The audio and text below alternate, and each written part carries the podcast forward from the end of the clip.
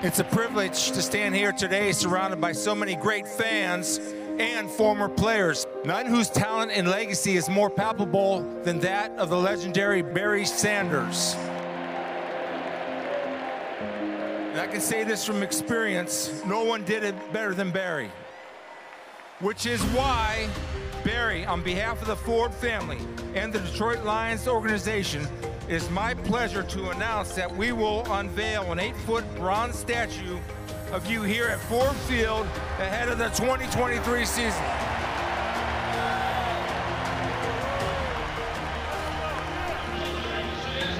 Detroit Lions. Detroit Lions select Barry Sanders, running back of Oklahoma State. Ladies and gentlemen, I'd like at this time to introduce to you uh, one of the finest running backs in the United States of America, and our number one pick, Barry Sanders. The young Heisman Trophy winner was eager to restore the roar in the Detroit Lions. Knowing the fullness of his career, one might expect Sanders to rush for 71 yards and a touchdown in his NFL debut, though the chance came as a bit of a surprise. I guess around the latter part of that, that first game, I'm sitting there watching against the Cardinals. I wasn't necessarily supposed to play in the game, uh, but I suited out for it. One of the coaches, I think it was Coach Dave Levy, must have asked me, Do I want to go in the game? 11 yard gain and waiting in the wings on the sideline is Barry Sanders. He's coming up in Fonts. You'll hear the cheer. You know, the crowd's getting restless and they want to see Barry. Part of me is I want to see the show. I want him to play. Bob Gagliano might have said that, that, that when he went into the game, he said, man, I don't even know the plays. And said, just, I'll just give you the ball and you run. And they showed me, he showed me a few plays on the sideline. And uh, fortunately, it, it was a running play. Here's Sanders with his first carry. Listen to him. First run, guys, the legend was on its way, started rolling, scored a touchdown on a little toss around end. Nobody could touch him. Sanders.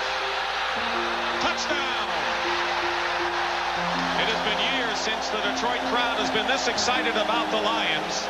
And Barry Sanders has given them a shot in the arm.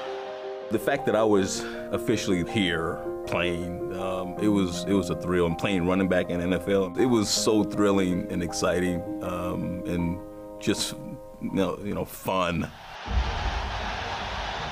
The place goes nuts. All anybody could remember was Barry Sanders. The greatest running show in the history of pro football had started right at that moment. And a draw to Barry, 45 40, breaks through. Barry's gone. It's a touchdown, Lions. Barry Sanders with a move that Mikhail Baryshnikov couldn't make. They'll never catch him. See you later. Touchdown, Lions. Barry's my new idol now. um, I love the way the guy runs. When I uh, when I uh, grow up, I want to run just like him. To me, it was the only way I'd ever run. I was always uh, the smallest guy or the near smallest guy out there. I was never going to be a guy out, out running over everyone, uh, dipping my shoulder. Uh, there's always a design play. Just being able to, to run that way, run, you know, follow what you see and follow your eyes. Out of the way to Barry off the right. Barry to the 45 and bumps to the 40, breaks it 35 30. He's gone!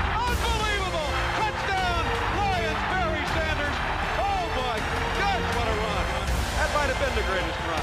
That was unbelievable. One of those runs where it looked like I was going to be stopped, kind of bounce off a defender. Um, it kind of looked like they thought I was down or was about to go down um, and didn't react fast enough and was able to pop out of there.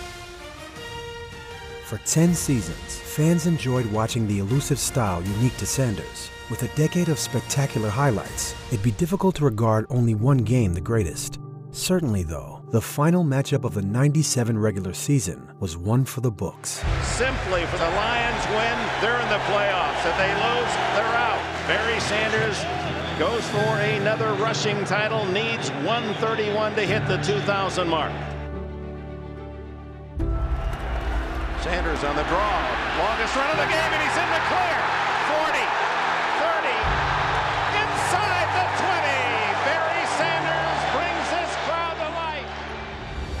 Keep running the football.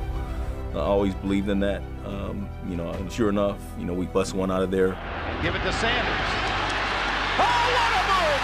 Oh, my! The go-ahead and clinching touchdown as he and as he went into the end zone, you could see him shaking his right hand like that. This was a guy who never spiked the ball, never selling, just handed it to the referee, but he knew that. He knew what it meant. He went in there shaking his right hand. Sanders needs two for 2,000, and he's right about at two there, out to the 44-yard line. Yeah, they're going to take this What's ball gonna do? because this is the ball that, that he got 2,000. There it is. The linemen, they're the ones who wanted the 2,000. Barry didn't talk about it. You know, it was such a great year. Guys that I had a chance to line up with that cared so much about, you know, seeing me succeed. To see us run off 14 consecutive 100-yard games, that was something they, they really took pride in. Gets the ball. There he goes.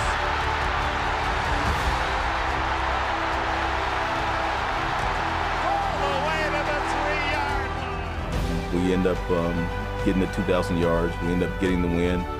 Um, and again, it was one of those days. I just remember the noise and the sort um, and just the excitement of the crowd. Um, you know, was was, um, was so um, real and, and loud and, exciting. Um, just to, you know, another one of those uh, memories. Only one average Sanders season away from breaking the NFL's all time rushing record, the 31 year old today announced he is retiring from pro football after 10 seasons. It's hard to leave. You know, even even when I knew it was time, it was, it was hard to leave uh, because I played it all my life and, and being able to play it at the level that I did, I just understood that um, there was no more to do. I understood that about myself at, the, at that time, and, and so that's what I did. You know, when, when, when you get drafted, you don't, you don't know where you're going to end up. And um, I can't think of a better place um, for me than, than Detroit, and, and I appreciate you. Obviously, everybody knows what Barry meant to not only our team, but to the league, and what a weapon he was. He's the, the GOAT, the greatest of all time. Barry, your legacy will be forever cemented in Detroit and celebrated for generations to come. Congratulations, Barry. There is nobody more deserving than you, my friend. Thank you so much to the Detroit Lions and the entire Ford family. I'm truly honored and humbled by this. And I got to say, I'm truly blessed to play here in front of these amazing fans and in this great city where I was drafted since 1989. I'm so humbled and honored by this. Thanks a lot. Draw to Barry across midfield, 45. He's in the open, 40, 30. He's off to the races, 20, 15, 10, 5, gone. Touchdown, Barry Sanders. To Barry, cut back over the middle of the 25 to the 20, breaks a tackle to the 15, stops, starts 10, 5, touchdown Lions.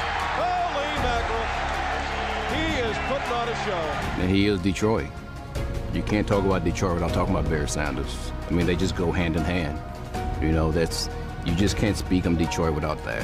And that, to me, in itself, that just shows the legacy of that man. When you say Detroit, Barry Sanders is the first thing to show that things that you think about. Barry Sanders cut back over the middle, got free to the 25, 30, he's off to the races, 40 midfield, 40, it's a foot race to the 30, keeps going to the 10, 5, and touchdown! I'll tell you what it means to Barry.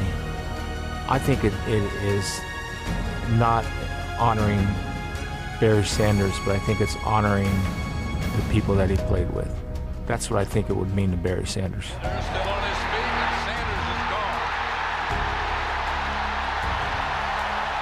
When you think Lions football, you think Barry Sanders. And that's why, I mean, it's only right that he's going to get a statue at Ford Field. You know, so that's that's exciting for us. You know, I can't wait to witness that myself because, I mean, it is, it's deserving to, like I say, the most humble man, the most humble superstar probably that you'll meet.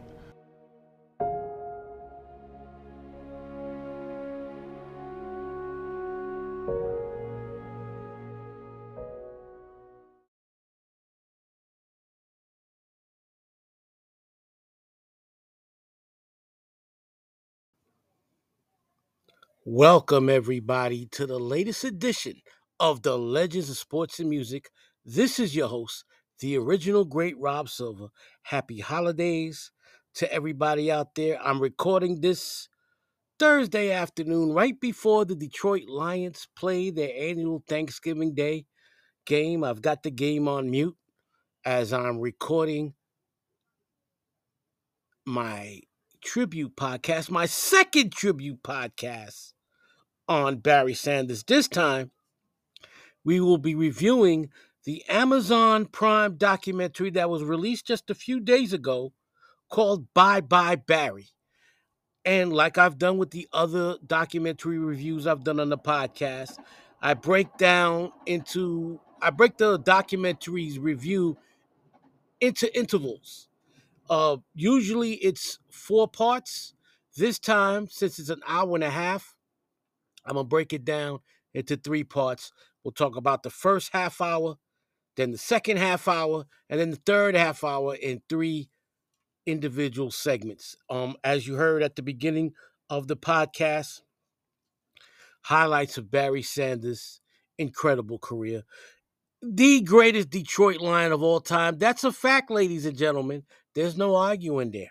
All right. In the history of the Detroit Lions franchise, he is the greatest Detroit Lion of all time. And when you look at my listenership, as far as what cities listen to my show the most, New York City is number one. And right behind New York City is Detroit. So I'm sure that my Detroit, my loyal Detroit listeners out there, whether it be guys that grew up in Detroit and moved later on, like Gritty and Kobe, or great Detroiters like uh, Professor Sumrall, uh, Officer Hollins, etc. They uh, are going to enjoy this look at the documentary. And I'm, I'm sure that they enjoy the documentary. He is the greatest Detroit Lion of all time. And as far as where I rank him among the greatest running backs I've ever seen, ladies and gentlemen, I'm not going to talk about running backs before 1977 because that's when I started watching football. In 1977, one of the greatest, if not the greatest single season I ever saw by a running back was Walter Payton on the Chicago Bears. And Walter Payton was the greatest running back I ever saw. Barry Sanders would be a strong number two. Now, I will not argue with those that have Barry above Walter.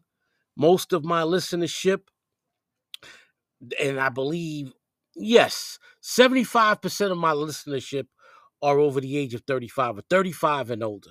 So you guys between the ages of 35 and 45 would have seen Barry Sanders in his entire prime.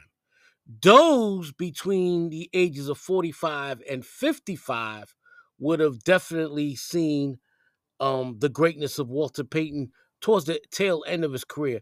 I saw Walter Pay- Payton beginning with his third season with the Chicago Bears up until after he retired in 1987. So I saw 11 of his 13 years in the league, and he was he was electric. And one day I will do a tribute podcast on Walter Payton. He's the only one greater than Barry Sanders. And why I say this, why I mention Walter Payton, you see a lot of Walter Payton and Barry Sanders. And for more insight on Barry Sanders' incredible career, from my perspective, you guys can go back in the archives and look at the two and a half hour documentary I did. I mean, documentary, the two and a half hour podcast I did on Barry Sanders. This doc, this podcast will be focused on the documentary, and the documentary begins with uh they plan the events around the week when Barry Sanders retired back in the summer of 1999. Um, I remember it vividly because I was 31 years old at the time. Matter of fact, when he retired, I was on vacation with my son and my parents in Orlando, Florida. I was in a villa, and my father and I were watching um, ESPN at night, relaxing, doing our vacation, and all you heard was Did it, did, did it, did. Breaking news. Barry Sanders. On Sports Center, they had a breaking news. Barry Sanders has retired. And my father and I were shocked because Barry Sanders was, I think, around 1,500 yards away from shattering Walter Payton's career rushing record. And at that point in time, Barry was only 31 years old. We were shocked. We were shocked because we thought he was going to play another at least two or three years and decimate the record. And for years, and this is what the documentary is focused on, for years there was a mystery surrounding why he retired at such a young age and why didn't he go at, at least play long enough to break the record. And that mystery will be solved later on the podcast. So that's the, the beginning of the podcast. And you hear Detroit legends like Eminem, and I'm not sure if the, if Eminem's actually from Detroit. I think he's from a suburb of Detroit. But anyway, uh, Michigan legends, Detroit legends like Jalen Rose talking about uh, uh, Jemele Hill talking about how uh, the city was distraught, devastated. Detroit was devastated over the loss of Barry Sanders, him retiring because he was easily the greatest Detroit athlete of the 1990s. Um, and I've spoken about this before. Um, the three greatest Detroit athletes I saw growing up, and I'm not even growing up because I was 21 when Barry Sanders was a rookie with the Detroit Lions, but watching from afar, you had Thomas Hearns, Isiah Thomas, and Barry Sanders. Those are legendary Detroit athletes that stand the test of time. You cannot talk about Detroit sports without mentioning Thomas Hearns, who's the greatest Detroit fi- uh, fighter since I started watching boxing in 1977.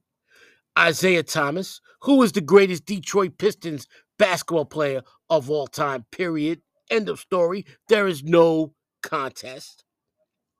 And Barry Sanders, the greatest Detroit Lion of all time.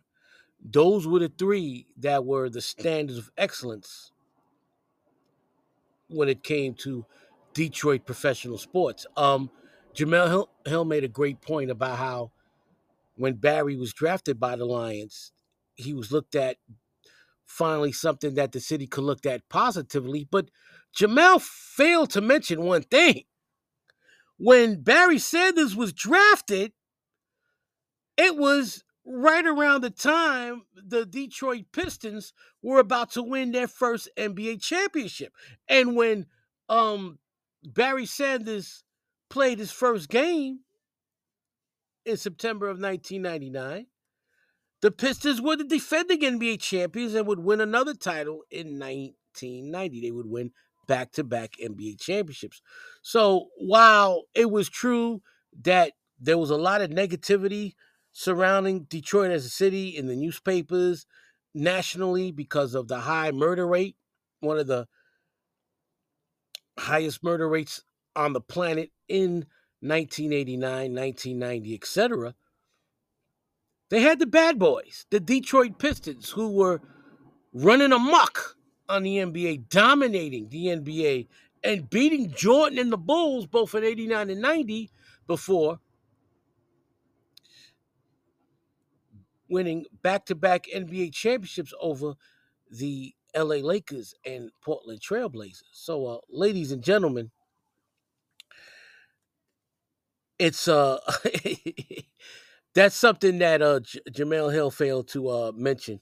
I mean, yes, Barry Sanders was something that the city was looking for, but they they had come off great success with Thomas Hearns throughout the 1980s and Isiah Thomas and the Bad Boys about to win the first NBA championship in that city. So, um, you know, maybe they edited it out. I'm not sure. Anyway, you, you had Eminem speak, and you had that piece of shit Tim Allen speak. Fuck Tim Allen. Fuck that rat faced drug dealing bastard. This fucking drug dealing bastard ratted out his friends so he didn't have to spend a significant amount of time in prison, and then he became a huge television star. Fuck him. Fuck Tim Allen. And I'll leave it at that.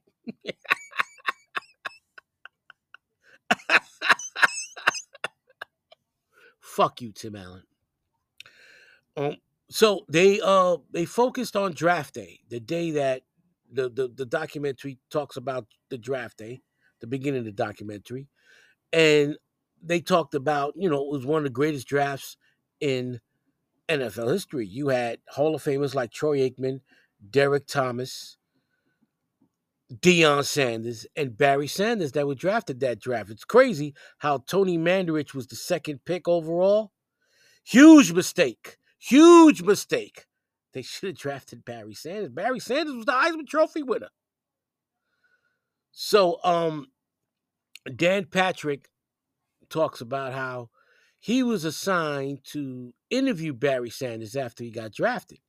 And he was in Wichita, Kansas. And he was looking for Barry Sanders. He couldn't find Barry Sanders. And he was like, this guy can't be found. And later on, when he finally did find Barry Sanders, he found out that Barry was watching the NFL draft and he was just relaxing. He he didn't want to be bothered.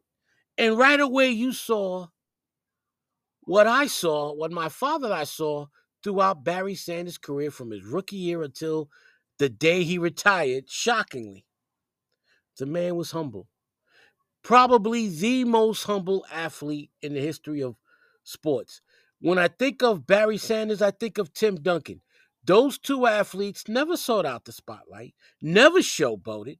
They played on a level that most athletes could only dream of. 99.9999% of the athletes on the planet could only dream of having skills in football like Barry Sanders and in basketball like Tim Duncan.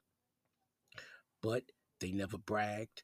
You didn't see them um, jive talking or or or or or, or uh, how do you call it? Uh, shit talking. Tim Duncan would dunk the ball and he would just run down the court and play defense. Barry Sanders would score an 80 yard touchdown and he wouldn't spike the ball. He wouldn't jump up in joy. He'd hand the ball to the referee.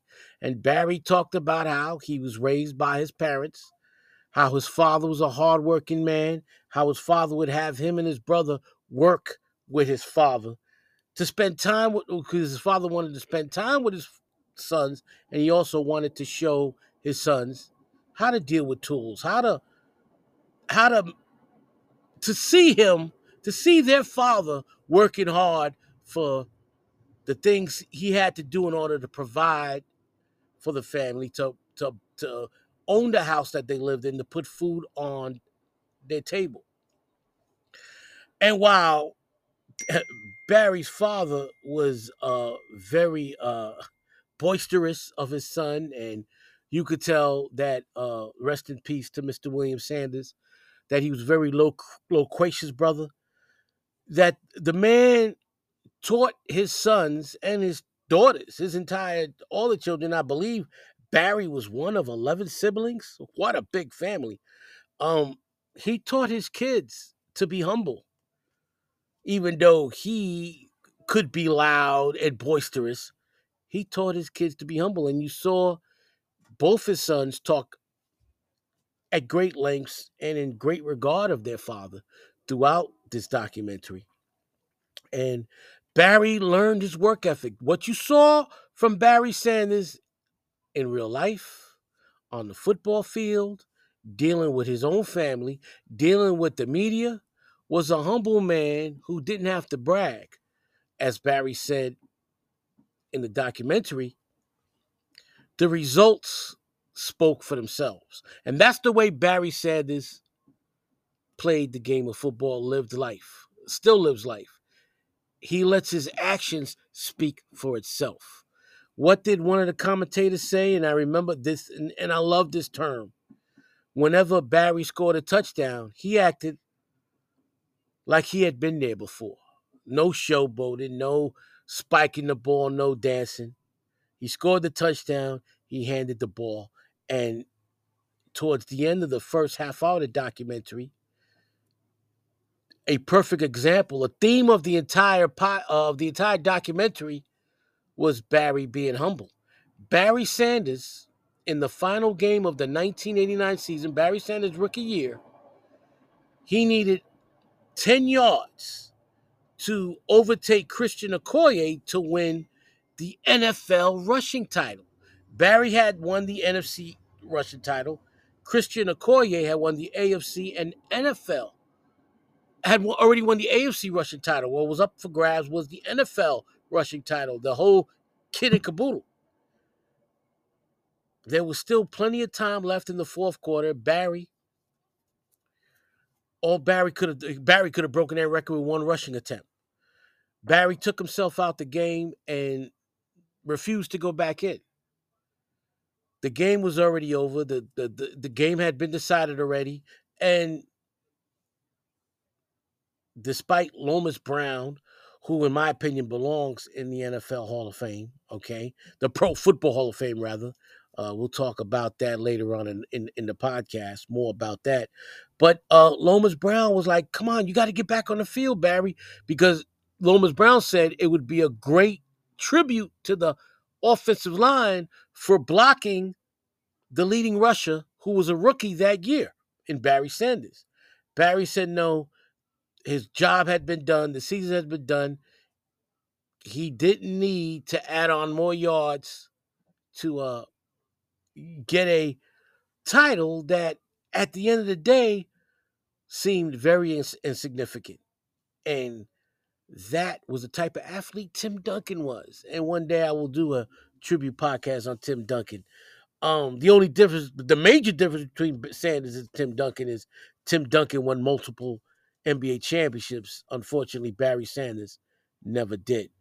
So you saw Barry Sanders on draft day not seek the spotlight. It was basically, you know, they had to find him in order to interview him for being drafted by the Detroit Lions.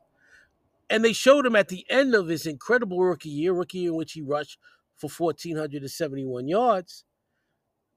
He only needed 10 yards to break, to, to win the rushing title, how it didn't seem important to him. Individual achievements was not what Barry Sanders was all about. He was the ultimate team player. And we will continue this on the other side when we talk about what has been the greatest Detroit Lions season of my adulthood, the 1991 season, led by Barry Sanders. And right now, Detroit Lions are having a season on that level right now, and they're they just kicked off. And so I'm gonna go uh pause this podcast for the minute um, on you'll be hearing some more Barry Sanders highlights. This time you will be hearing his college highlights, and then I will come back and talk about Barry's 1991 season with the Detroit Lions and further seasons on the other side.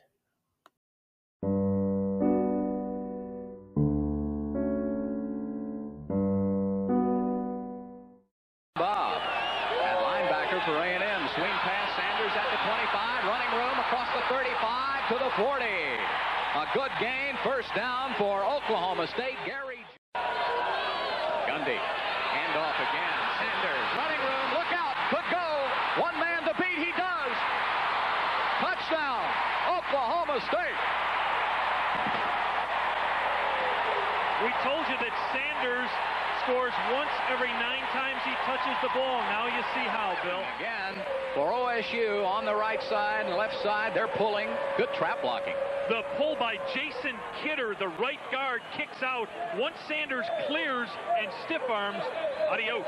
Alex Morris was the only Aggie in his way, and Morris got a mouthful from that stiff arm by Sanders. Maybe on the draw play to Sanders, gets by one tackle for the Aggies, and a good job of closing by Leon Cole. Cowboys need five. Option, wide open. Sanders needs a block. 10. Run out of bounds. At the five-yard line by Alex Morris, but not before the Cowboys get another first down. They're trying to hold OSU out again as we start the second period. Flip back Sanders. He's going to score. The Aggies had him back at the five-yard line, and the little water bug, Barry Sanders out of Wichita, Kansas, broke free and scored for OSU in this game. Sanders. Look at the little water bug move as he's across the 25 to about the 26. Gary Jones, William Thomas for A&M. 6.28 left to play, second quarter. Barry Sanders, big hole. One man to beat, and he can't do it. William Thomas saves a touchdown at the A&M 34-yard line. They're 16 years in the NFL. Tell you what, Sean's had a good start. He really has, and he gets one off. Sanders, look out. Sanders, he breaks another one, goes to the outside. Sanders at the 30. Sanders at the 10. Touchdown, Sanders. Oh, my goodness. Left and right, Mike Gundy, the quarterback. Gives the ball off to Barry Sanders over left tackle. He spins away from one tackle, gets out to the 20, to the 25, and up to the 30 and out of bounds, short of the 30-yard line. Barry Sanders, the crowd thought he was toward the formation. Here's Gundy, option play, pitches to Barry Sanders, sweeping the left side. He cuts, spins away at the 35, and finally is knocked out of bounds hard on the far side. Signal count by Gundy.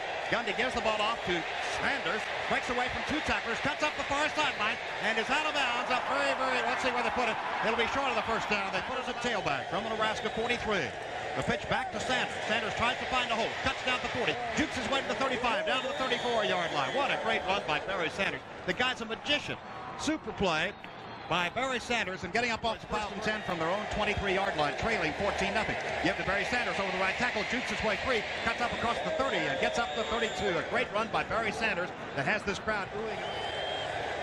Long signal count. Gundy gives to Barry Sanders over right tackle. Cuts up the middle. 25. He's at the 30. He fights forward up the 33-yard line. Barry Sanders, a nice wide receivers are deployed. Eh? Gundy gives the ball off to Sanders, going to the left side. He cuts upfield across the 40 to the 42-yard line. A gain of about eight for Barry. Play from their own 42. Hand off to Sanders up the middle of the draw play. 45. He's at the 50. Cuts to his left and ridden down by the defensive end Broderick Thomas down at the Nebraska 44-yard line. Great run by Barry Sanders the quarterback for Oklahoma State. Gundy gives the ball to Sanders, hit in the backfield, gets away, jukes his way forward, almost gets away from two tacklers, nice at the 30, 35, 40, 45, almost up the 50-yard line, tackle from behind by Lorenzo Hicks, I believe. Gundy calls signals with 11-11 to go. Draw play to Sanders. On the left side, 50. He's at the 45. Glides to his left and is out of bounds by Reggie Cooper. Could have been some late hitting there. Out tailback. The gift to Sanders. On the left tackle. He's at the 5. 2-1. Touchdown Sanders flips the ball to the official. And the Cowboys have mounted a touchdown drive. Wing left. There's the gift to Sanders over the top. And he breaks the plane. And it is a touchdown as I thought the last one was. But this one is, according to the officials, Barry Sanders scores over the leap over the top. A one-yard plunge. His second touchdown. 16 from the OSU 26. Gundy to Sanders on the draw play, gets a block, 30, goes outside, trying to get away from what from Hicks, gets away from him. He's at the 35, he's at the 40, he's at the 45. What a sensational run by Barry Sanders. Absolutely. The third period. Gundy gets the ball to Sanders, jukes outside the right end. He's at the five, he's at the two, and he's down to the one-yard line. He, he was hit hard by Tim Jackson. Jackson 21. Gundy pitches to Sanders over the left side. Heavy traffic. Touchdown Cowboys over the left side. Barry Sanders scores. He gives the ball to the official, which is uh, one of his uh, traditions. Barry Sanders trailing 63 to 28. Gundy pitches to Sanders over the right side. Two to the one. Touchdown Cowboys on his feet. Sanders who flips the ball to the official. Sanders has gone started. I'm picking Oklahoma to be number one in the nation preseason next year. Sanders, look at the spin. Sanders across the 40 to the 42. Gundy, the option. Sanders spins. Sanders has a chance. He could go all the way.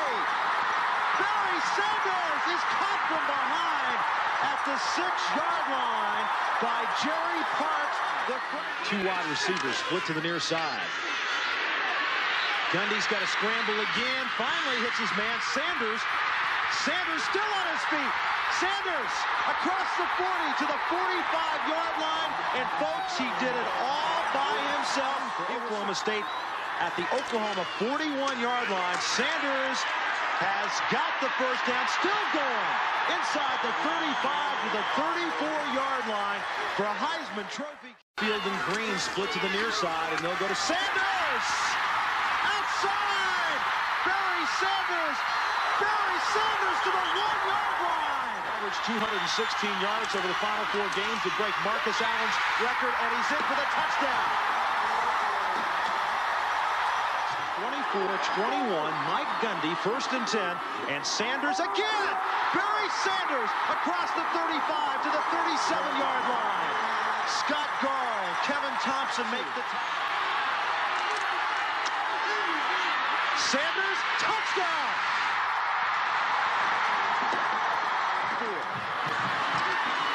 They give it to Sanders. He's got the first down.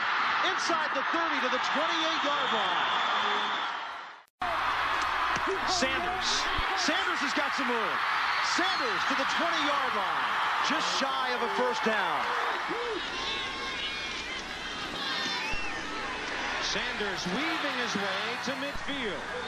Wrapped up by 22, coming from the middle linebacker position, Steve Addison. This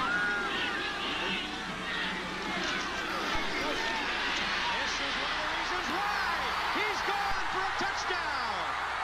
Barry Sanders, 33 yards, almost 239 over that Marco Marinero and Allen. Gundy rolling, dumping it upfield, and catching the football at the 35 is Barry Sanders. First and goal for the Cowboys of OSU. Barry Sanders for the touchdown. The best pass he threw was dropped by Dyke. Barry Sanders getting loose out over the 40. The clock is down to 15 seconds. They'll stop it and move to Sanders on third and two. That's a first down inside the 35 and maybe another face mask penalty. Times lately. Let's see how they answer. How about Barry Sanders to midfield? He might go.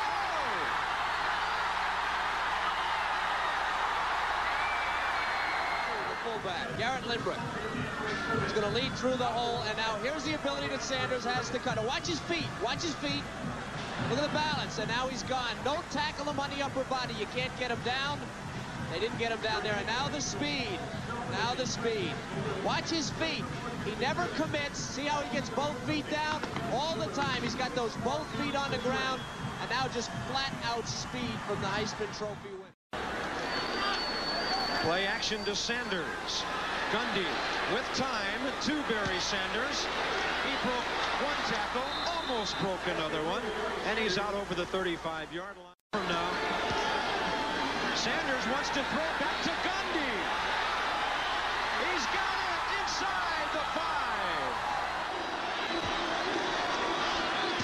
Sanders easily for the score. And that's number four on the night for Mr. Sanders Kid from Wichita. And having a big night like the other two are Dykes and Sanders. Here's Barry inside the 25 and bumped out of bounds at the 17-yard line. Draw play. He should have been set for a loss and turns it into a gain of about six or seven yards. Same thing he did the year before against Tulsa. Second and three. First down.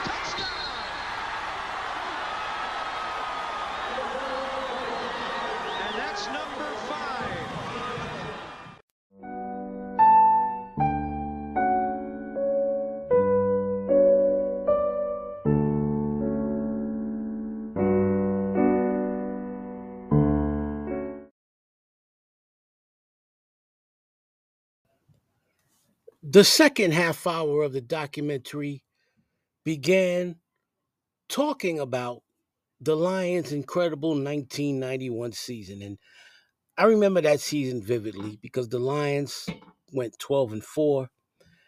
Barry had another phenomenal season. And even though they started the season losing 45 to nothing to the Washington Redskins, I thought they had a legit shot at going to the Super Bowl. Uh, they went 12 and 4, and as the commentators on the documentary mentioned, the city, and we talk about Jalen Rose and Jemele Hill and, and so forth, the city of Detroit was really rallying behind Barry and the Lions. And remember, I told you the Pistons had won championships in 89 and 90. And going into the 91 NFL football season, the Pistons had finally lost to the Chicago Bulls. The Bulls won their, their championship, and the Pistons looked to have hit that wall, which they did. The Pistons would continue to decline, and eventually Isiah and Dumars retired a few years later, and they began years of futility. You had a couple of years in which the Pistons had some success when they had um, Grant Hill and uh, Allan Houston, but then Houston left to go to the Knicks, and then Grant Hill left to go to Orlando, and then Detroit had to start all over again. But eventually, the Pistons would win the 2004 NBA championship, and in the the 2000s decade, 2000 to 2009, the Pistons made several Eastern Conference Finals, two NBA Finals. They were they were on a tremendous run. And that was the type of run that the Lions look to have because, as many people on the Bye Bye Barry documentary mentioned during this segment, the two best running backs in football at that time were Barry Sanders of the Lions and Emmitt Smith of the Cowboys. And that looked like it was going to be the equivalent of a Magic Bird uh, or later on Jordan Isiah or Jordan Magic rivalry with Detroit and Dallas. Barry Emmitt rivalry. Well, there was a rivalry, but not in terms of team accolades, individual accolades, yes, not team accolades. Anyway, that year, the Lions beat the Cowboys twice, once during the regular season and in the first round of the playoffs. Um, they massacred the, the Cowboys twice. And I really thought going into game against the Redskins, they had a chance. And ladies and gentlemen, they were only down 17 to 10 at the half. My father and I watching this game, and we're rooting for the Lions because we never liked the Redskins. All right. I never liked the Washington Redskins except for one game the Doug Williams Super Bowl game. But uh, uh, other than that, I never rooted for the Redskins. When the Redskins played the LA Raiders in the Marcus Allen Super Bowl game, in which Marcus Allen ran up and down, one of the greatest performances I ever saw a running back have, or any player having a Super Bowl. I loved it. I loved it when the when the Raiders blew out the Redskins. I loved it when Joe Theismann's leg got broken by Lawrence Taylor. Oh man, I I know I'm a masochist, but I was laughing my ass off when Joe Theismann's career was ended. Only time I rooted for the Redskins was the day that they destroyed the Broncos when Doug Williams had one of the greatest performances by any football player in the Super Bowl. And on this uh, platform, I have a podcast tribute to the life and times of Doug Williams.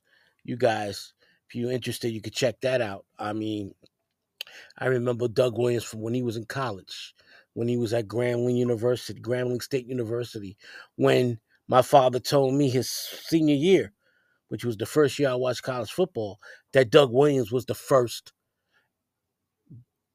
was should have been the first pick overall. He did go to the Tampa Bay Buccaneers and led them to an NFC championship game. Doug Williams. Now, back to uh, Barry Sanders. They beat the Cowboys, but they get blown out in the second half. They're down 17 10 to the Redskins, but they get massacred. Second half, they lose 41 to 10. Um, you saw Barry, they showed clip of Barry sitting on the bench when the game was ending with that poker face of his. But you could tell that he was disappointed, But one thing about Barry, he didn't show a lot of emotion. As humble as he was when he was winning, that's how serene he looked when he was losing. And Barry thought, as he mentioned in the documentary, that that wouldn't be the last time they'd be in an NFC championship game. Who would have known that would be the it would be the only time um that would be the only time that they'd win a playoff game. It's the only playoff win in Barry Sanders' illustrious career. Meanwhile, the Cowboys would win three of the next four Super Bowls. And Barry, they didn't mention this in the podcast, would have some horrible playoff games. There was the, the, the playoff game where he only rushed for negative one yards.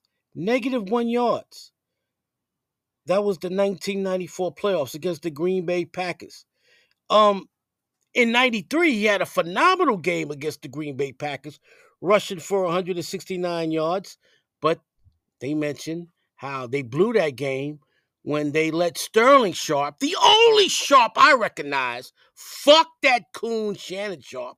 Sterling Sharpe was wide open for the game winning touchdown. And Brett Favre made a career of beating the Lions' ass, whether it was on Thanksgiving or in the playoffs. And in the following year, in 1994, they would lose to the Packers, and Barry gained negative one yards in that game after having an incredible game in 93 against the Packers. He'd spit the bit in 94. Eventually, they fired they they they, they fired Wayne Fontes, their coach, and to take over his place, to take his place was Bobby Ross. Now, I thought it was a great move by the Lions to hire Bobby Ross because Bobby Ross had taken the an underachieving San Diego Chargers team in 1994 to the Super Bowl. I mean, they got slaughtered. One of the worst massacres in Super Bowl history to the San Francisco 49ers, the team that had Deion, Steve Young, Jerry Rice, Ken Norton, Rickey Jackson. I mean, they had it all. They had Hall of Famers galore on that team. Look at all those Hall of Famers I just mentioned, all on one squad. That 49ers team is the most talented team I've ever seen on any team in the history of the NFL. And they ransacked the Chargers that day. But Bobby Ross, Bobby Ross took an underachieving San Diego Chargers team Super Bowl. He had proven himself to be a very good coach. And he took over. And in 1997, they mentioned how Barry got off to a slow start. Um, he wasn't rushing like he was before, and people were afraid that now that this is ninth season, they mentioned this in the documentary, maybe he's lost a step. No, Barry would step it up step it up. And he had one phenomenal game after another. And going into the final game of the season, a game that both the New York Jets and the Detroit Lions needed. The Lions needed to win to make the playoffs. And that final game was important for two reasons. A, the Lions had to win to make the playoffs, and the Jets had to win to make the playoffs. B, Barry Sanders was 131 yards away from becoming the third player in NFL history to rush for 2,000 yards. Up until that point, it was Jerry Rice. I mean, Jerry Rice. Sorry, uh, O.J. Simpson and Eric Dickerson were the only two players at that time that had rushed for over 2,000 yards.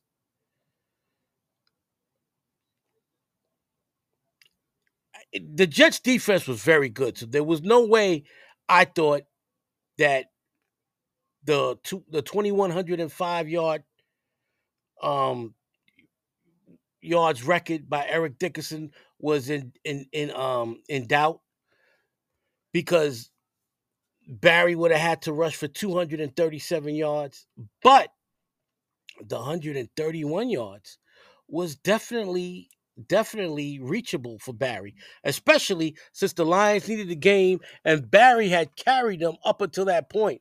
And now, well, I'll talk more about it later on, later on in the uh in the segment about why I thought the Lions didn't get to where they should have been throughout the 90s. I'll mention that in, in, in a minute, but first, the key to this game was could the Jets stop Barry? Because the Jets had offensive problems, but they were a good defensive team.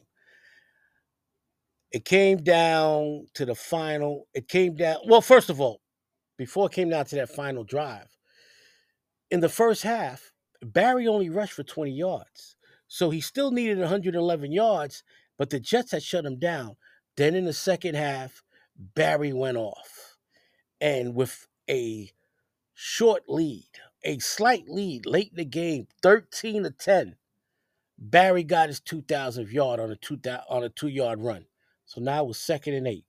And the Jets knew who was getting the ball, and Barry, like the great ones, like we know that Michael Jordan is going to shoot the ball, yet he finds a way to score. We know that Serena Williams is going to try and beat you with a with, with, with a with a phenomenal serve, and she still gets that ace. We know that Muhammad Ali has to win the 15th and final round, and so you got to find a way to win that round, and yet he wins that round. You know what these guys have to do. You know that Barry's going to get the ball second and eight. We got to shut them down. The Jets have to shut him down to get the ball back and try and drive to, to tie the game at 13. Barry, with his incredible move moves, makes a couple of Jets miss, and then he breaks into the into the backfield and he does a 53 yard run. Aaron Glenn, who was a phenomenal commentator on this segment, tackles Barry around the two yard line. Barry comes out the game because now the Jets cannot stop the clock. The Lions kill the clock and win 13 to 10. The Jets are eliminated from the playoffs, and the Lions make the playoffs. And of course, they lose in the very first round again. Again. It. Uh, it it it it uh it was uh this time the Lions would lose to the Tampa Bay Buccaneers, the up and coming Tampa Bay Buccaneers of Warren Sapp, Derrick Brooks, and the great coach Tony Dungy.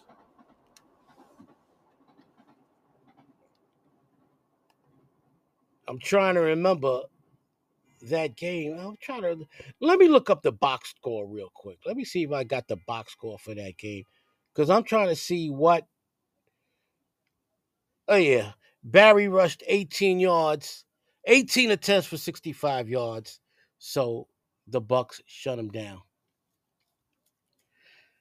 During that Jet game, Bill Belichick on the documentary mentioned that in the first half, Reggie Brown suffered a spinal cord injury and almost died on the field. They had to administer CPR to them, to him.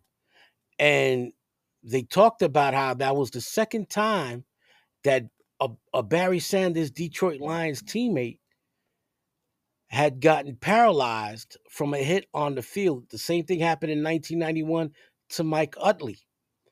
And I believe uh, the Lions personnel, member of the Lions personnel, Mark McCormick was the one who spoke, who said after the season ended, Barry was talking about how he was worried that something like that would happen to him. And ladies and gentlemen, this might have played a part into why Barry Sanders decided to retire after after the following season, which the last segment we will talk about.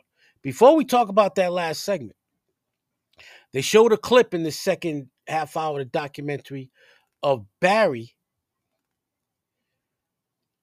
And I believe this was the day that his his uh statue was unveiled, which we will end the podcast with. The very last thing you hear on this podcast will be the statue ceremony when they unveiled Barry Sanders' statue right outside Ford Field. He reunites with Wayne Fontes at, I believe that was the game, the September 1993, 2023 game, in which Barry meets up with Wayne Fontes on the sidelines before the presentation of his uh of his uh statue.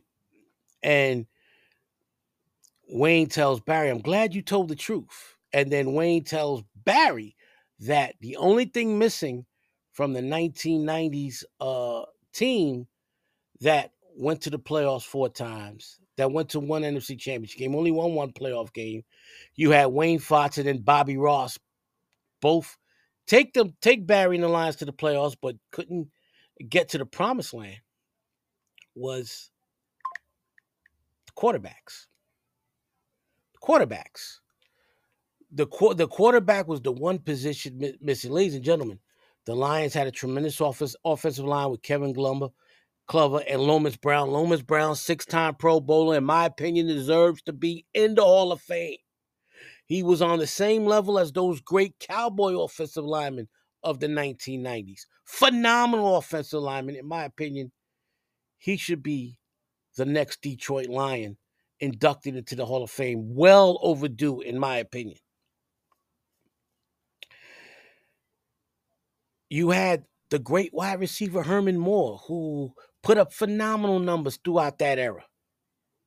The run and shoot offense, but you had the wrong quarterback at run and shoot. You had uh,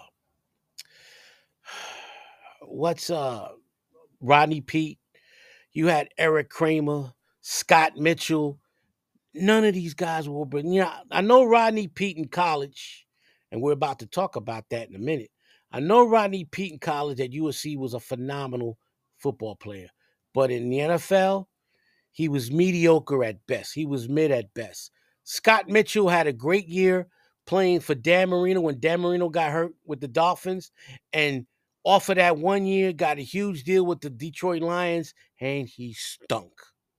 Eric Kramer was a solid backup, never a great starter, in my opinion they missed that quarterback. Wayne Fontes talked, told Barry, he revealed to Barry, the first time Barry ever heard this, that Joe Montana, after he left the San Francisco 49ers and was a free agent, called Wayne and asked if there was any way he could play with Barry and be the Lions quarterback. Wayne went to the Detroit Lions general manager, president Chuck Schmidt, and asked him, Hey, Joe's interested. What did Chuck Schmidt say? No, he's too old. Montana went to the Chiefs and had a great year in leading them to the AFC Championship game. Then Warren Moon, the master of the run and shoot offense, wanted to come to Houston. Chuck Schmidt said the same thing. He's too old. I'd rather take my chances with a Joe Montana or Warren Moon than a Rodney Peete, then a Eric Kramer, then a Scott Mitchell. It didn't make sense. Now, before we go on to the next segment, I, and then I'm going to be uh, talking about right now. I'll be talking about Barry Sanders in the documentary showed his Heisman Trophy winning season. They didn't mention how he was a backup the first two years of his college football days at Oklahoma State. They talked about the recruiting process and they talked about how William Sanders, Barry's father, was disappointed because William was a lifelong Oklahoma Sooners fan and he wanted Barry to go to Oklahoma. Barry chose Oklahoma State instead. And for the first two years of Barry's college career, he was a backup to Thurman Thomas, another Hall of Fame great running back. Finally, his junior year, Thurman Thomas has left. He had gone to Buffalo. Barry's junior year, he rushed for the NCAA record, most yards in the season. He had over 300 yards in a in a single game.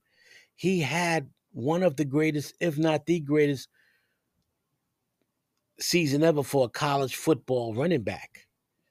And Rodney Peete and Troy Aikman both talked about how they were considered the favorites. But here came Barry. And the night Barry Sanders won the documentary, he couldn't be in New York during the award ceremony because Oklahoma State was playing in Tokyo. And so, and I, I never understood. it it was the first time that I had ever seen this where where a a, a, a team was somewhere else, not even in the country, during the night of the Heisman Trophy Award. So Barry was in Tokyo with his Oklahoma State Sooners, and so he had to wake up at three o'clock in the morning so they could show him in his Tokyo hotel room live on camera. They also showed footage of his family, all his sisters, his brother, his mother, his father. What? No, actually, his mother and father were in New York. My bad. His parents were in New York. It was the siblings that stayed behind in Wichita, Kansas, and they showed them live in their house watching it on TV while they showed the Sanders, Mr. and Mrs. Sanders, watching it in the audience at the New York Downtown Athletic Club. Then they showed Barry Sanders fighting sleep. He didn't seem nervous at all, damn near emotionless. They announced that Barry Sanders won the Heisman. His parents start crying. His siblings are jumping up in joy as they realize that their brother had won the Heisman Trophy. And then they show an emotionless, stoic Barry Sanders like it was just another day at the office. They interviewed Barry, and Barry talked about how he owed all the success to his parents, that he's happy for his parents, and he wasn't laughing, he wasn't jumping up in joy. It was like, okay, I won the Heisman Trophy. The reason they brought that up was because one of his teammates, including Herman Moore, his teammates spoke about how Barry would have dinner at Benny Blades, Benny and Brian Blades' house, the twin brothers that play in the NFL, and that one time he left his NFL trophy there.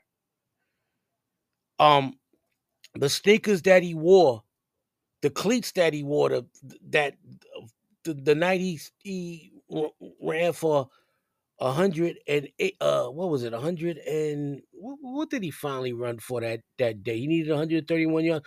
He ran for 184 yards in that game against the Jets to get over 2,000 yards. He signed the sneakers and gave it to Herman Moore. And Herman Moore mentioned that to this day he still has those sneakers. Barry didn't care. He didn't care about accolades. He didn't care about individual achievements. He didn't care about mementos, memorabilia. He just wanted to be the best he could and let his actions do the talking. Just like the night he won the Heisman, just like the night he won that helped win that playoff game for the Lions and went over 2,000 yards, being at that time only the third man in NFL history to rush for over 2,000 yards in a season. Ladies and gentlemen, hold that thought. Barry Sanders, one of the most humble, if not the most humble athlete of all time. A man that did not care about individual achievements. not saying he didn't care, he didn't pursue it like other legendary athletes of his ilk, of his stature. Hold that thought because the final segment We'll talk all about finally why he decided to retire while still being at the top of his game in 1999. We're going to play some more highlights of Barry's incredible career, and we will come back and talk about the final segment of the documentary. There's six guys on each side of the ball. Sanders cuts Oh. back. Oh. Has a little room outside. Ah. Here goes Barry Sanders. He's gone.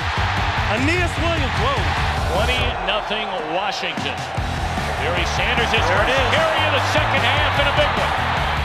He's by one defender Like I said. inside the 10. Touchdown, Barry Sanders.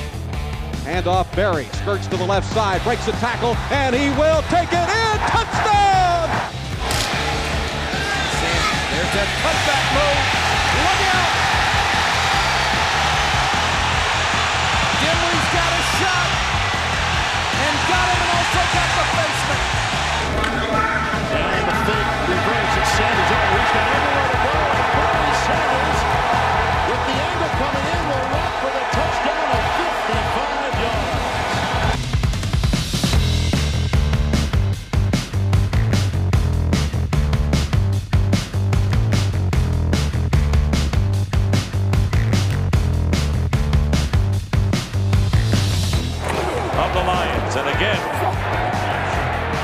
Mitchell.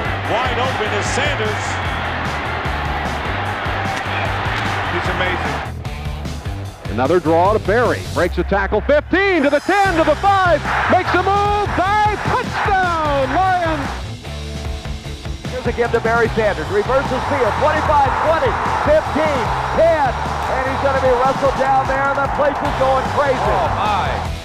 Gagliano swings it off to Sanders. Eludes the tackle. Goes down to the 20 to the 15. Here's Sanders to the 10 to the 5. Great moves. Touchdown. Second and one. Bouncing outside, Sanders. Foot race time for Barry Sanders. And forget it, touchdown. Sanders in the backfield. Sanders gets the draw. And room to roam for Barry Sanders. And there he goes. A foot race with Fuller. And from behind, Fuller's got him, but he can't bring him down until he gets to the five. There's a delay handoff to Sanders. Barry breaks out the 30. The race is on. Carl Lee is over there. Todd Scott misses the tackle, but he knocks him out of bounds. Here's the handoff to Sanders. And he just skips away from tacklers, and Sanders is gone.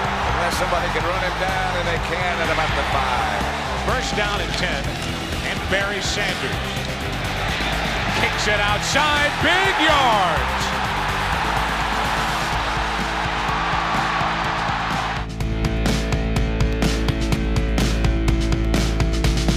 I tell you what, this guy has moves on his moves. First and 10 from the 41. Sanders. And Sanders blasting out.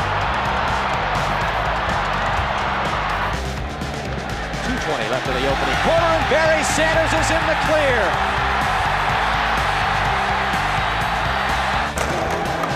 Here's Sanders up the middle. About that 47-yard stick. You better add a few more. Touchdown for Sanders. No flags. Mitchell gets to Sanders. Sanders has got some room to operate. Barry Sanders inside the 10, touchdown. Who's the covering? Covering. And there goes Barry Sanders. Uh-oh, uh-oh. He could go. He's heading for the end zone. Touchdown, Barry Sanders. On the draw, it is Sanders. Barry Sanders. Peete will take the snap, pitches back to Sanders to the 35 to the 40 to the 45 to the 50. Down the sideline, he may go 20, 15, 10, 5. Touchdown, Lions. Possession for Detroit. Barry Sanders with a seam. Sanders with a cutback.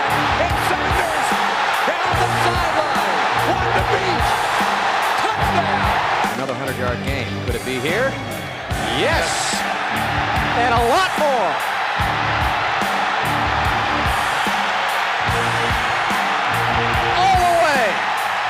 Likely that means man-to-man. It helps them decide. Sanders, he's the man to stop. Not till the 10-yard line. Draw to Sanders. And Sanders first down. Touchdown. He's going to pay Painter. Touchdown, Detroit. Kramer. The Barry spins Oh, free. wow. Touchdown, Wow. Lions. Wow. Sanders going outside. Dante Jones can't get him. Neither can anyone else. And Barry Sanders. Shot if he takes the right angle. And Wolford makes the play. What a run. Handoff to Barry Sanders. Tries to cut back. Breaks the tackle to the 15. He's to the 19, to the 20. Down the sideline. He goes 30, 35, 40. Foot race down to the 50, to the 40, to the 35, to the 30, to the 15, to the 10. And he's run out of bounds. Barry Sanders just ran out of gas. Sanders again. Shakes another. Barry Sanders touchdown his second of the day. For Herman Moore. Barry on the misdirection play makes Bankston miss, and there he goes! Sanders! Touchdown!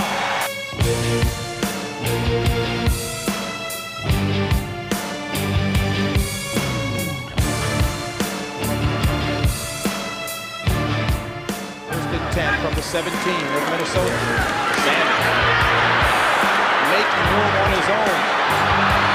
And in the end zone, touchdown, Detroit. Watch Jimmy Williams, number 58. Watch him freeze him. And it's Sanders looking for daylight. Sanders gets the corner.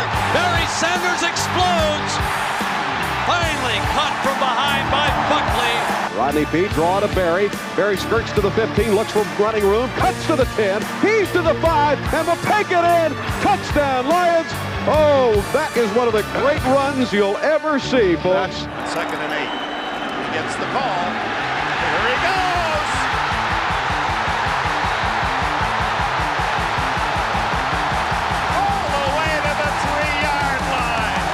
It's Barry, and he's open to the 10, 5, touchdown! Lions, Barry Sanders! Unbelievable! The first crisis and how he handled it. From the 17-yard line, Barry Sanders breaks one up past the 30.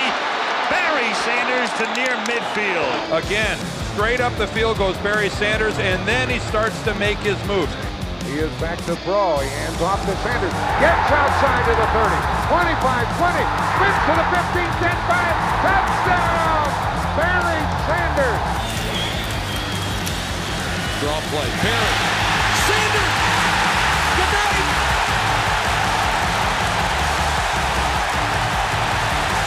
Wide receiver for the Lions. And here is Barry Sanders. What a juke up the middle. And Barry Sanders into Tampa Bay territory. Sanders at the 10. He'll score. Touchdown Detroit. John Lynch, his jockstrap is laying think still on about the 20-yard line. Sanders in 49er territory. Quintessential Barry Sanders inside the 20, inside the 10. Highlight film stuff. Oh, Touchdown. After a close call for Detroit. Here is Barry Sanders breaking a tackle. And Sanders ran right past Melvin Johnson. And it looks like he'll score. Down the line, handoff. Barry spins away from one tackle, cuts back to the left side. He's to the 20, he's to the 15, 10, he's to the 5. Barry Sanders, a spectacular touchdown run. They snap, or about to snap, a five-game losing streak. Mitchell in trouble again, gets out of it, and he gets it away to Barry Sanders in the open field. And look at Sanders make move. Now he has some blocking on the far side. Sanders may go. Touchdown, Detroit. Unbelievable. Bears 43-yard line. And it's Barry Sanders trying to take advantage of a slight opening, and he breaks it, and he'll go all the way. Touchdown, Detroit. Watch. Through the right side. Morrissey's got a shot. Roper's got a shot. Singletary's got a shot. Carrier had a shot. He let him go, and now you can just forget it.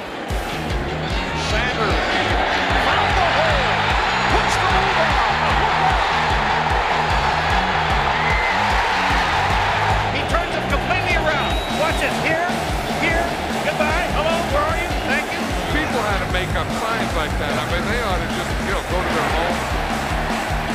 Sanders still on his feet, and Sanders is gone. Well, you know, it's just a matter of time before everyone on this team is going to be heard from. You think you got him tackled? No. I mean, that's by keeping your feet going and making Sanders move. some of those moves there's only one guy in this game that makes, and you just saw that guy.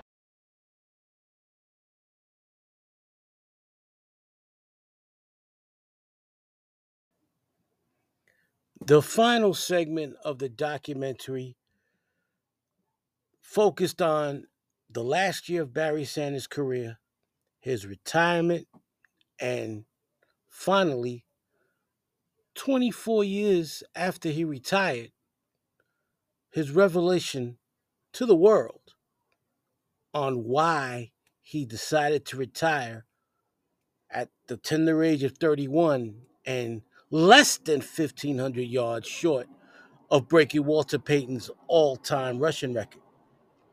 The 1998 season was another frustrating year for the Lions. And Mark McCormick, who I erroneously mentioned in the previous segment as being a Lions trainer, trainer no, he was a reporter. And he helped type Barry Sanders' retirement letter. But before that, Mark had mentioned that at the end of the 97 season, after um, what had happened to Reggie Brown, um, what had happened previously to Mike Utley, and I mentioned this on the previous segment, Mark said that Barry had told him maybe it's time for him to go. And throughout the 98 season, he was telling other teammates, you know, maybe this is it. Maybe it's time to go. And he mentioned later on in the documentary when he's speaking to his sons that he was beginning to have second doubts about playing again, that the desire was not there. After the 98 season ended,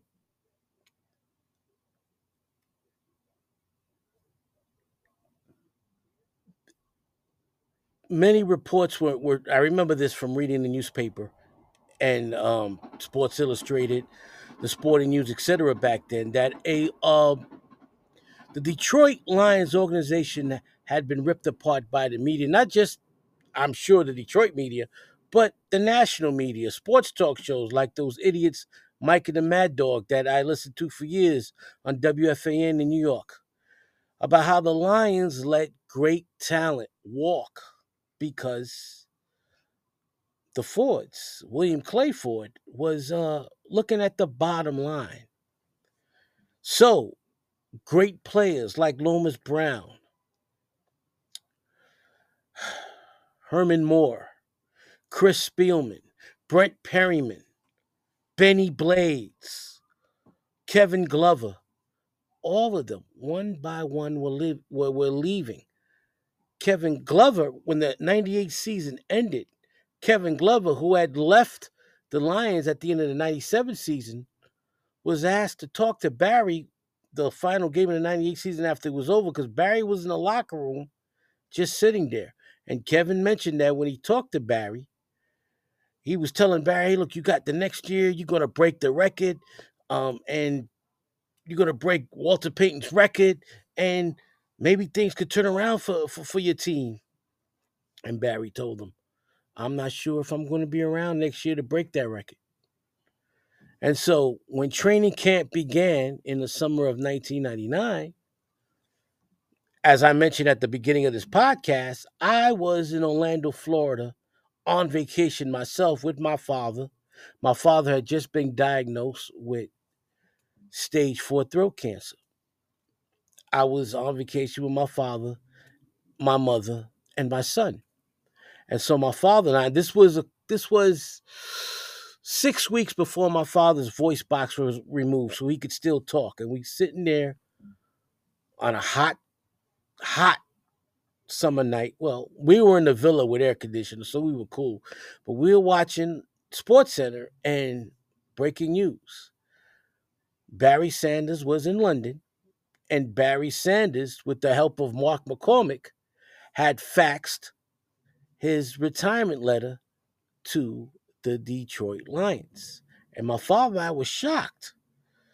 Um, I'm gonna be honest with you, ladies and gentlemen. Up until that point, I didn't know much about Barry Sanders personally, as a personality of his nature, because every time I saw Barry being interviewed or play football, score a touchdown, do electrify, electrifying play, he seemed like you know it was second nature to him, and that he didn't want to brag, that he knew he was the best in the game, but it wasn't his his nature to brag. No, I I found out after he retired just how humble of a man he is. And this documentary reminded me just how humble and selfless and unselfish an athlete, a man that Barry Sanders has been. And that's because of who raised him. His parents raised him not to be a show off, not to be a braggart,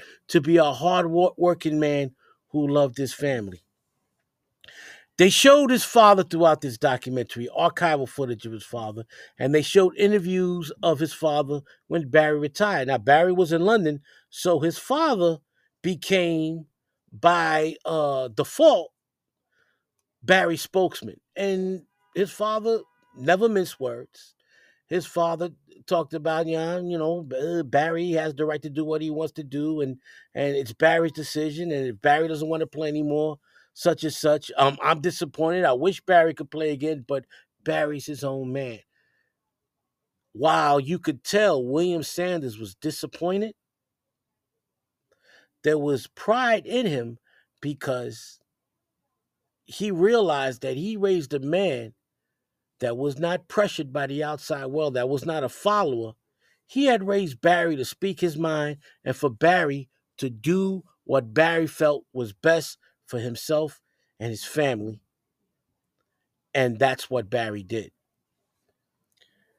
They showed uh, Eminem talked about how he was shocked. And kudos to Eminem, he was excellent throughout this documentary. So was um, Herman Moore. So was Kevin Glover. So was Lomas Brown. So was Mark McCormick.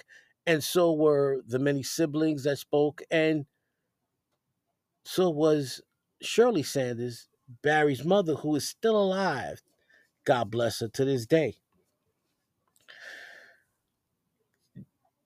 Jemele Hill was excellent as well, and and and um, Jemele talked about the disappointment of the Detroit, of the city of Detroit, about man, the greatest athlete, the greatest football player that ever played on the Detroit Lions is gone, and now where does the team go from there? You lose your star player who is still on top of the game.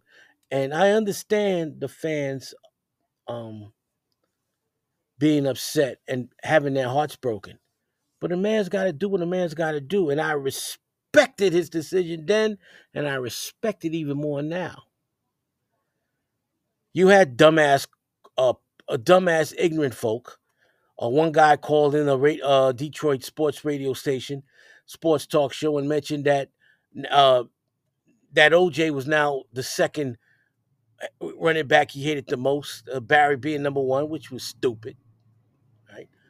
The man did what he felt was best, and then the revelation of why he retired. He took his four sons recently, Barry Sanders, on a trip to London, where he went originally when he retired, when he faxed his letter of resignation with the help of Mark McCormick to the Detroit Lions organization. He went to London to have a trip with his four sons, and they sat around having brunch. And the sons peppered him with questions. Kudos to Barry's boys. Barry's boys were honest and they came from the heart. They were like, Dad, why did you retire?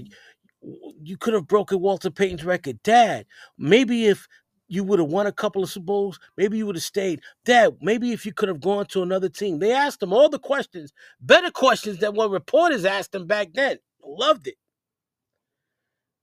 Barry, with the calm and smooth and stoic way that he's always led his life, but with love for his children, told them and ladies and gentlemen, there was no mystery as to why he retired.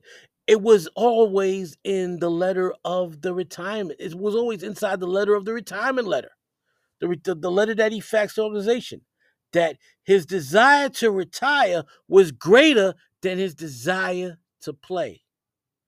He told his sons it wasn't in him anymore. The desire to be the best that he could be, to play football, was no longer there. Ladies and gentlemen, when you're no longer hungry in what you're doing, when you longer, no longer have the desire to be with the woman you're with, the man you're with, if you're you no longer have the desire to be at the profession you're making your money at, whether it's a doctor, lawyer, construction worker, when that desire goes, just to be in it for the money.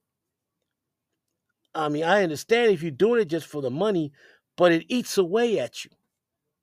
And you could tell that that 98 season was probably the hardest season of Barry's uh, career because he no longer wanted to be there. Told the sons that the hunger was no longer there. And ladies and gentlemen, when the hunger is no longer there, most of the time, the best thing to do is to get up and do something else. If it's with a woman or a man that you're involved with, I've been there. It's time and the desire to no longer be that woman or that man's lover, to live a life with that, with your significant other. If you feel it's time to move on, then you have to move on. You're not doing yourself a favor and you're not doing that woman or that man a favor. Speaking from experience. This documentary not only quote unquote revealed why Barry finally retired, it showed why Barry is who Barry is. The strength of his parents, especially his father, the way his father taught him. They showed the 2004 Hall of Fame induction where his father had the honor of introducing Barry as Barry gets inducted into the Pro Football Hall of Fame. And he said that Barry was the third greatest running back that ever lived. Jim Brown was number one. William Sanders himself was number two. Then Barry was number three. And Barry walked up, and Barry didn't break didn't break character. He wasn't laughing or anything. He went up there and he gave a great speech, and he talked about how his parents were were the main reason why he became who he became, especially his father, ladies and gentlemen. I loved Barry's relationship with his father because it reminded me of my relationship with my father. And William and my father both share a similar thing. they both say and said before they died. My father died in 2000. William Sanders died in 2011. That Jim Brown was the greatest running back that ever lived. My father saw O.J. Simpson. He saw Walter Payton. He saw Eric Dickerson. He saw uh, Barry Sanders, Emmitt Smith. He saw them all before he died in 2000. He always said that Jim Brown was better than Barry Sanders, was better than Walter Payton, was better than O.J. Simpson, and that was his Mount Rushmore of running backs. Barry, at that brunch with his sons, told them that he loved them, and they finally, and he said he loved, he has loved all the great journeys that they've done together, all the great trips, all the great projects they've been involved to, together. But he said this right here is the best time he ever spent with his sons, and you saw love and smiles from all four of his sons, and it warms my heart to see that Barry inherited his love of his children from his parents, especially his father. His father raised 11 kids, and in one of the interviews, archival interviews they showed of Barry's father, he said from his sons, he wanted his sons to each have three, four kids and to enjoy the experience of being fathers. And you saw that with Barry. You ended the documentary with the statue reveal. The uh, unveiling of Barry Sanders' st- statue a few months ago outside Ford Field in Detroit, Michigan. And you saw the pride that Barry Sanders had when he first saw the statue. And he gave a great speech. And I'm going to play that speech at the very end of this podcast. That'll be the last segment of this podcast. The Barry Sanders statue uh, tribute, the Barry Sanders statue uh, revelation and um, ceremony. The Barry Sanders statue ceremony will be the last segment you hear on this podcast. He gave a great speech. Once again, he honored his parents. His mother was there. Um, and after the ceremony was over, he took pictures with several Detroit Lions fans, signed autographs, and then they showed him with his siblings. And his brother told Barry, Dad would be proud of you today. And Barry was like, I, I, maybe, I hope so. You saw Barry, while Barry was beaming with pride, he wasn't like, oh, I know he's proud of me. No, he's still with his humble self was like, okay, oh, right, I'm, um, I'm, i hope, I hope my, I hope Dad's still proud. I hope Dad is looking down on me with pride. Love, I love it. Barry Sanders has always been a special dude, always been a special man, humble man. It's hard to be that great at what you do and go about it like you're just an average guy every day. Like I said, it reminded me of Tim Duncan in the NBA, Alexis Arguello in boxing, where yes, you are great, but you can be a gentleman, you could be a great father, and you cannot and, and you can be able to do this without telling the world how great you are. You show it with your actions. Bo Jackson was like that. Just great men, great fathers, great athletes, great human beings. Um, I thoroughly enjoyed this documentary, Bye Bye Barry. For those who haven't seen it, it's available on Amazon Prime. Uh, highly recommend it. I only review documentaries that are top tier. I don't recommend. I don't um, review trash. Not here on the Legends of Sports and Music. Music, and um, I'm glad I was able to do this documentary on Barry Sanders for all the Detroit Lions fans out there, for all the NFL fans out there, for all the Barry Sanders fans out there, for all the fans of great people. I hope you enjoyed this podcast. I hope I did justice to this great uh, documentary, and I hope I did once again justice to Barry Sanders' career. This was the second podcast I've done on Barry Sanders.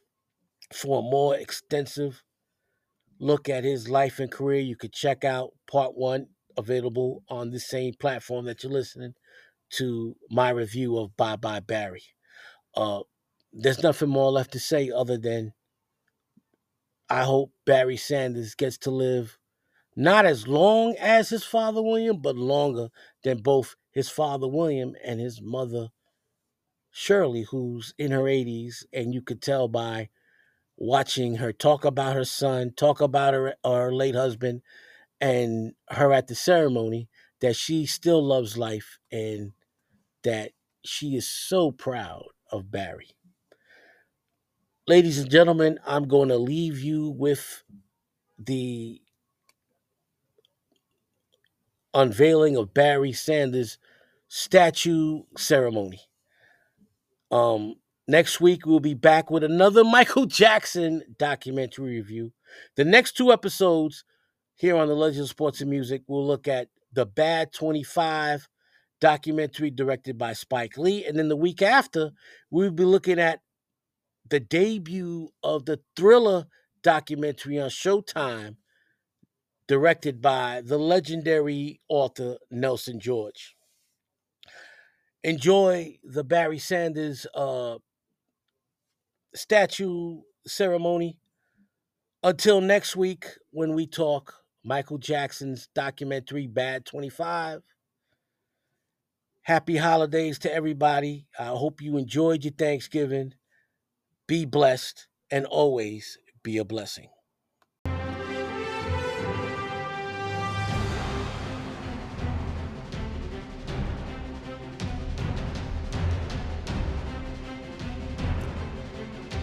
Once they get ready to go, you can all count it down with me.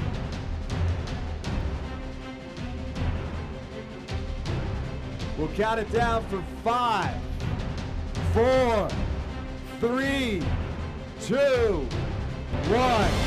There it is.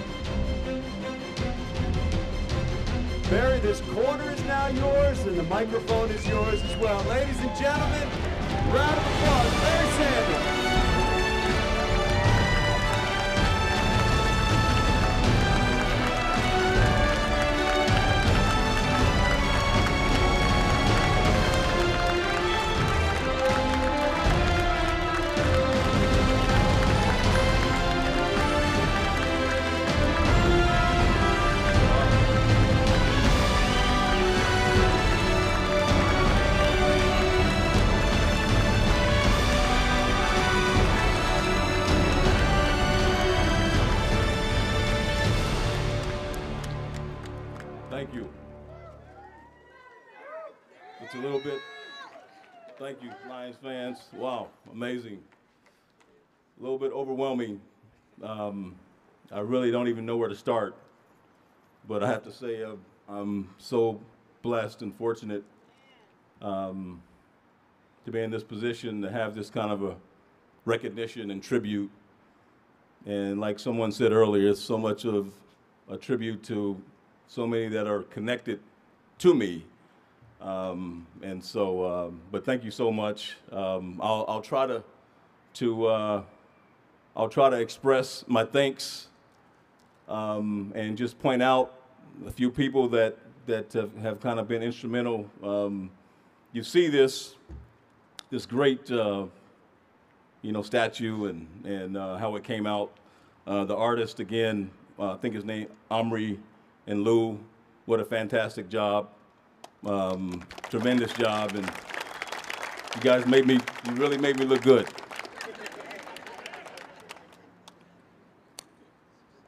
you know, something like this is a pretty big undertaking. Um,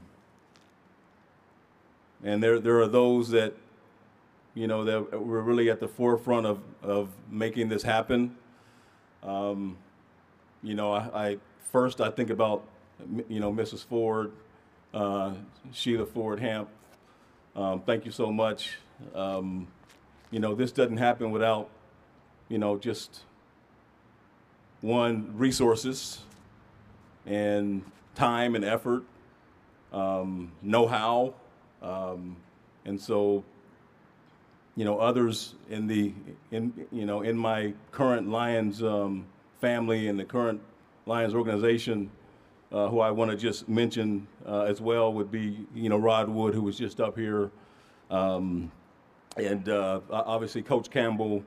I appreciate your words. Uh, Brad Holmes, who's, who's down here, um, my former teammate Chris, Chris Spielman, um, Emily Griffin, who's been wonderful, um, and uh, the person who I've, I've, worked with probably the most, uh, Kelly. Um, ho- hopefully um, I, I, didn't miss anyone, but my current Lions family, current Lions brass, you've been tremendous and and um, making this day happen, and you know, all in the middle of a football season uh, which I would think would be a little higher priority. So, uh, so, um, so thank you so much for for that uh, the effort, and hopefully, you know, um, hopefully my agent didn't pester and bother and threaten you guys too much. Uh, his name is JB. Here he is, right there in the front row. Uh, he has a way. He has a certain way about him. Um, you know, uh, he didn't mean he didn't mean anything anything by the threats or whatever that he made, but uh, but no. Um, also, you know, another person who was instrumental in, in help, helping me pull this together would be my, my little sister, Krista. She's somewhere out here. Thanks for your work, Krista. Um,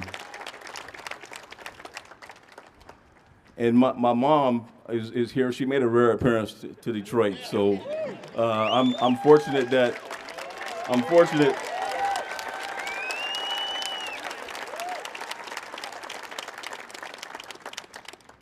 really fortunate that she's here, and there's so much that um, that I can thank her for, as her example, um, just in leading our family, um, and taking care of us, and and uh, nurturing us, um, and so many so many great attributes that that I was blessed to have a mother um, like her. So.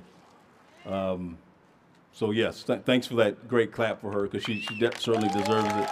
Um, and I can't help I can't help but ex- ex- experience something like this and not think about my dad. I mean, we, we lost him in 2011, um, and you know he's he was such a big sports fan.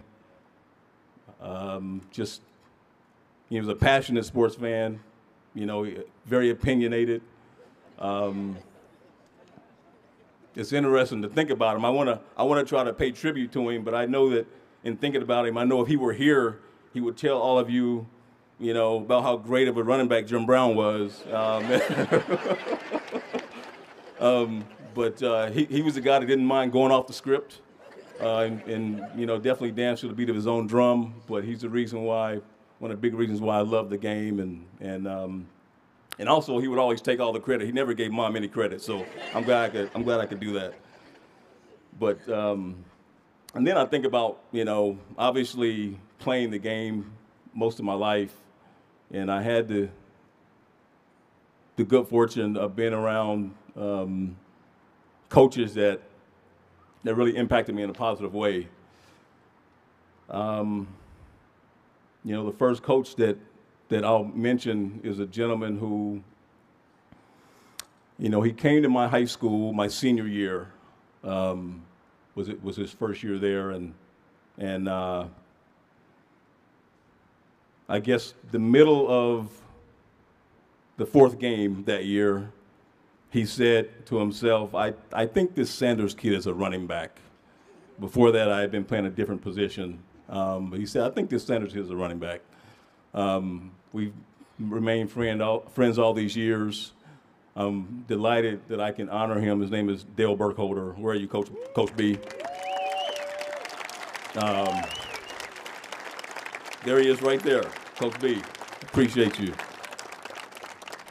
And Coach, Coach B sent me off to Oklahoma State where I had a chance to, an opportunity to be around another coach um, that uh, always loved seeing and loved spending time with. Um, even had a chance to c- compete against him in, on the professional level as he moved on to the pros. But he coached me my Heisman Trophy year. Um, his name is Pat Jones. I don't know if Coach Jones is here, um, but uh, Pat Jones was, was my coach that year, and I want to recognize him. And then one of the first people that I met, one of the first people from the Detroit Lions organization that I met and the year I was drafted, the spring of 1989. Um, he came down to Stillwater, Oklahoma, where I went to school, and he took me through the um, kind of a pro day there. You know, ran the 40, did the vertical jump, a few other drills. Um, and this coach pulled me aside afterwards, and he, said, "Young man, if you're if you're coming out of school, we're going to draft you." Um, and he's also, uh, you know, I had a chance to say hi to him a minute ago, and he reminded me to tell all of you, all of you that he's responsible for everything I've ever done. Uh, so he wanted me to tell you that. But his name is Wayne Fontes, right here. we had some great years, great years together, man. Great years together.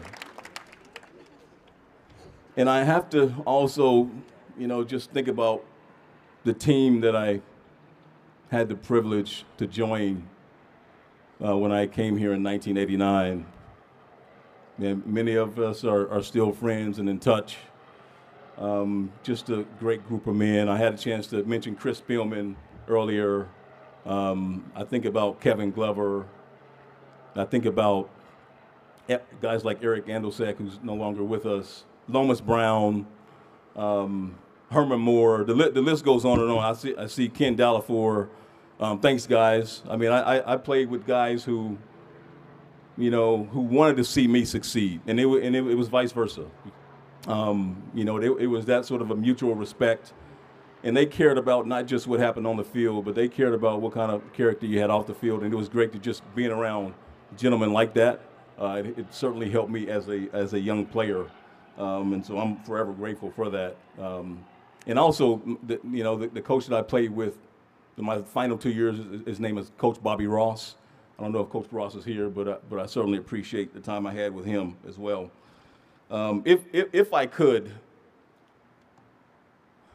if I could, I would go out to each and every Lions fan and give you a hug, tell you how much I appreciate you.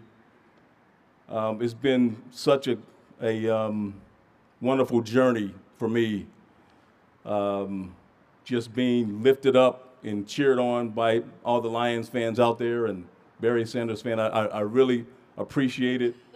Um, it's hard to express how much you really mean to me. So um, thank you, thank you, thank you so much, all you Lions fans, for coming, packing the Silverdome, packing Ford Field. Uh, we had some we had some great times together.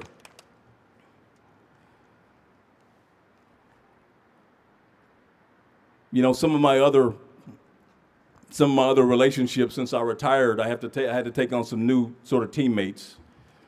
Um, and I want to sort of um, recognize some of them as well because, you know, they've, they've shown faith in me um, as a former player to be able to represent them.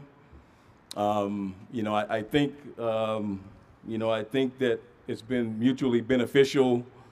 So I'll just um, also recognize some of the great relationships that I've been able to, some I've been able to continue to have, some that um, just, um, you know, in the last few years. But um, I'm grateful for my relationship with companies like Nike, who, you know, Nike, they, they made these, these new kicks for me for this event. So, um, and there's also Rocket Mortgage, um, you know, you know, they've been, um, it's been a great relationship with them, a great local company, obviously, uh, who has a world, worldwide reach.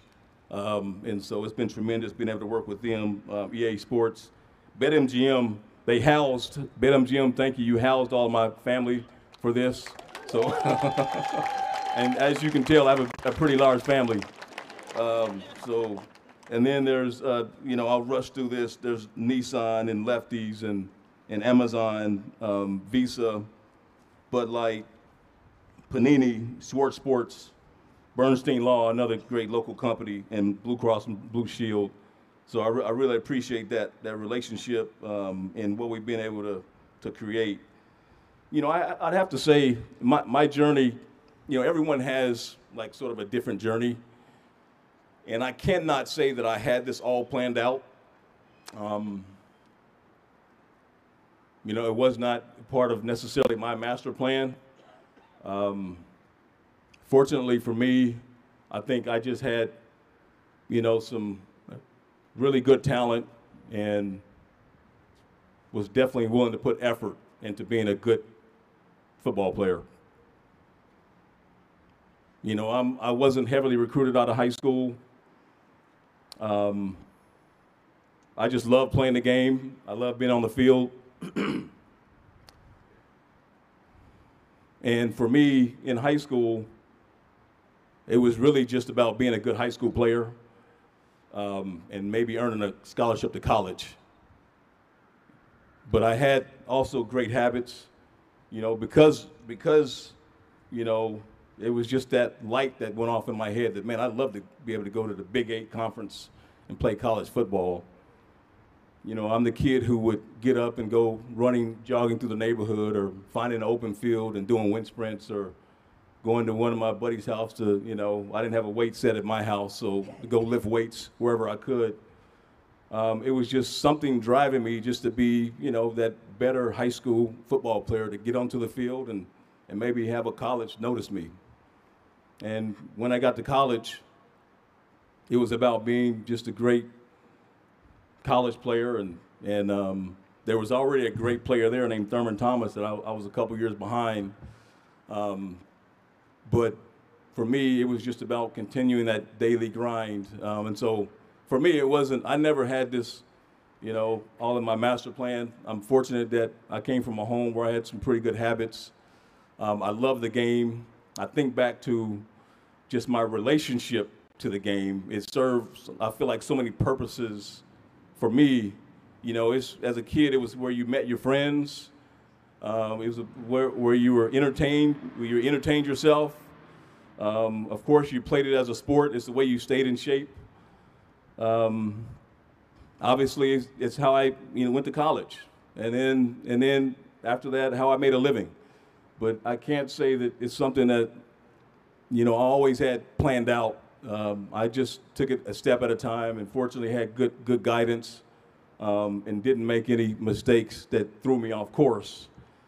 Um, and that's I guess how I how I end up here today. So I'm very grateful for that. I always, it, it was, you know, always also remember just how big of a fan of the game that I was um, as a kid. And I remember sitting in my room drawing football men, um, drawing my favorite players, and making sure the helmet was, you know, round enough and the emblem on the helmet was just right, um, and the colors were just right, the pants um, were the right dimensions, and just, you know, just um, I just you know as a fan, there was that part of it that that love that I had for the game and the players that I followed.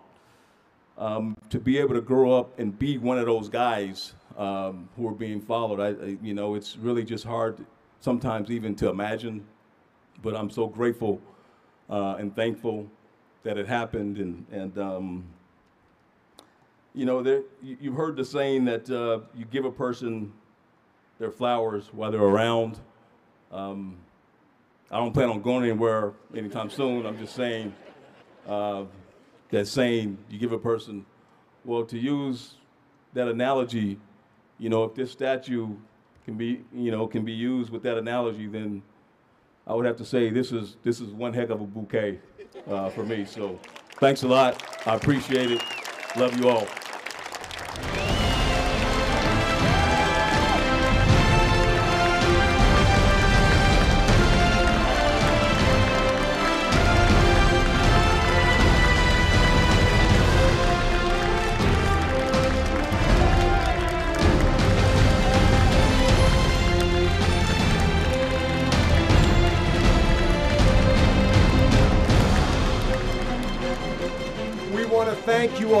Being here for this very special celebration. Our VIP guests are now invited to join us for a reception at Detroit Athletic Club Pavilion, just one block away. The entrance to the venue is on Adams Street, and golf carts are standing by for those who do not wish to walk. Golf carts will also be available to transport you back to your vehicles until 11 p.m. tonight. Immediate family, please join us in front of the statue for photos Everybody else, how about one more time for Barry Sanders?